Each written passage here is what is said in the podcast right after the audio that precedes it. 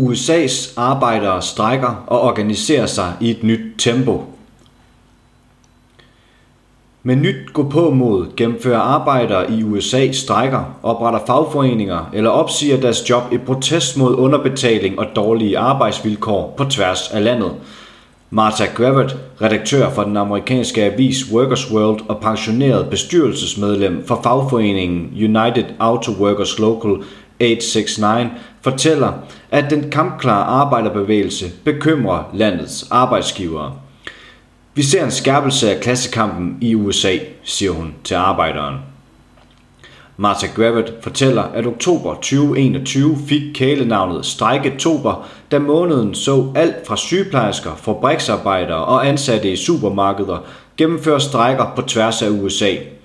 Da firmaet John Deere, der fremstiller landbrugsmaskineri, forsøgte at indføre en ny overenskomst med de ansattes fagforening United Auto Workers UAW, gennemførte 10.000 arbejdere en strække for højere løn og pension. Strækken bredte sig til 14 af firmaets arbejdspladser fordelt på seks delstater. Arbejderne føler, at de vandt. De fik ikke alt det, de kæmpede for, men de tabte ikke noget, og de fik højere lønstigninger end dem firmaet først havde tilbudt, oplyser Martha Gravett. Også sygeplejerskerne på privathospitalet St. Vincent i delstaten Massachusetts mener, at de sejrede efter at have gennemført den længste strække i Massachusetts historie fra marts 2021 til januar 2022. Ifølge Martha Gravett tvang sygeplejerskernes historiske strække privathospitalet til at gøre en ende på underbemanding til gavn for både sygeplejersker og patienter. Hun oplever, at strækkebevægelsen fortsætter i USA, hvor over 8.000 ansatte i detailkæden King Supers nedlagde arbejdet på 77 arbejdspladser den 12. januar, som førte til tomme hylder i supermarkederne.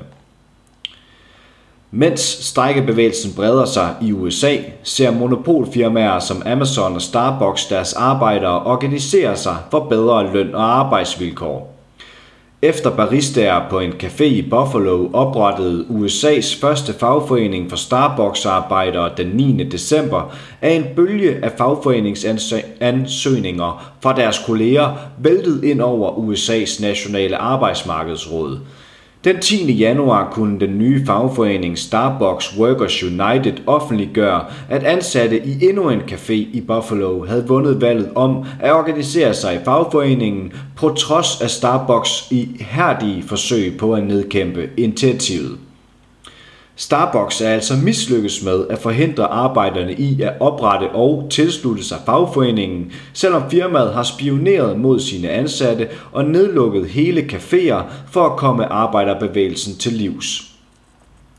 Ifølge det britiske dagblad The Guardian møder tech-giganten Amazon også udfordringer i sit forsøg på at stoppe fagforeningsaktivitet – USA's nationale arbejdsmarkedsråd har nemlig afgjort, at Amazon brød arbejdsmarkedsloven i Alabama, da ansatte forsøgte at oprette USA's første fagforening for Amazon-arbejdere i april 2021. Blandt andet fordi, at Amazon installerede en postkasse på arbejdspladsen, der gav indtryk af, at det var Amazon selv, der organiserede fagforeningsafstemningen, er valgresultatet blevet kendt ugyldigt. Amazon-arbejderne har nu mulighed for at oprette fagforeningen ved en ny afstemning i denne måned. Arbejdsgiverne er meget bekymrede. Du kan se den store mediedækning, der er givet til fagforeningskampen ved Amazon og Starbucks. Det var en forside historie på det borgerlige talerør New York Times, da bare 21 arbejdere på en Starbucks café i Buffalo, New York, vandt valget om at blive repræsenteret af en fagforening, siger Martha Gravett. Cheferne vil ikke se deres profitter truet af bare én øre. De ønsker ikke at være tvunget til at forhandle en overenskomst med arbejderne, hvilket kunne give ansatte bedre løn og fordele samt klageprocedurer. De vil køre deres forretning med et jerngreb, tilføjer hun. For at protestere mod underbetaling og dårlige arbejdsvilkår har flere arbejdere i USA valgt at opsige jobbet, som Beth McGrath, der filmede sig selv, da hun opsagde jobbet over højtalerne i den Walmart-butik, hun arbejdede for. Mit navn er Beth fra elektronikafdelingen. Jeg har arbejdet for Walmart i næsten 5 år, og jeg kan sige, at alle her er overbelastet og underbetalt, sagde Beth i højtalerne, så alle kunder kunne høre hendes opsigelse. At folk opsiger deres job i nærmest rekordhøje tal har nu varet i syv måneder, og virksomheder fortsætter med at klage over, at de bare ikke kan finde arbejdere, skrev det amerikanske forretningsmedie Business Insider i december.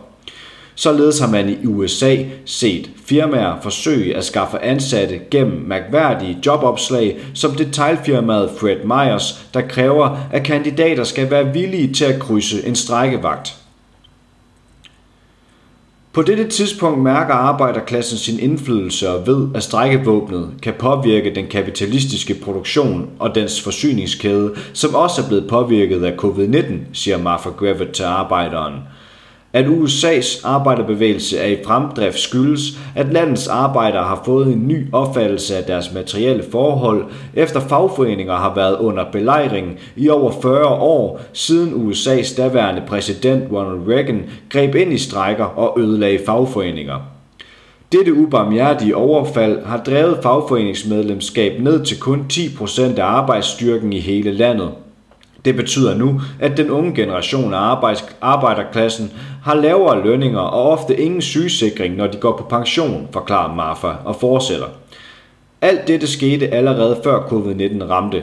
Nu har pandemien afsløret sandheden om det profitsøgende sundhedssystem og det kapitalistiske system som helhed. Arbejdere er ikke villige til at sætte deres liv på spil for at øge profitten for nogle få. Det er grund til, at lavlønnede, overbebyrdede ansatte i store virksomheder som Starbucks og Amazon kæmper for at blive repræsenteret af en fagforening. Ifølge Martha Griffith skal arbejdere i og uden for USA desuden forsøge at knytte bånd mellem hinanden for at forberede sig på slagets endelige kamp mod kapitalismen. Arbejderklassen kan ikke vinde over kapitalen ved at kæmpe den hver for sig på hver enkelt arbejdsplads eller endda i hvert enkelt land. Vi har brug for en global klassebevægelse baseret på solidaritet mellem arbejdere og undertrykte mennesker overalt, slutter Martha Gravitt. Du har lyttet til en artikel fra Arbejderen. Abonner på vores podcast på iTunes, eller hvor du ellers hører din podcast. Du kan også klikke ind på arbejderen.dk for meget mere journalistisk indhold. Du er også velkommen til at følge Arbejderen på YouTube, Facebook, Instagram eller Twitter, samt tilmelde dig Arbejderens daglige opdatering på Messenger. Vil du i kontakt med redaktionen, kan det ske ved at sende en mail til redaktion Tak fordi du lyttede med.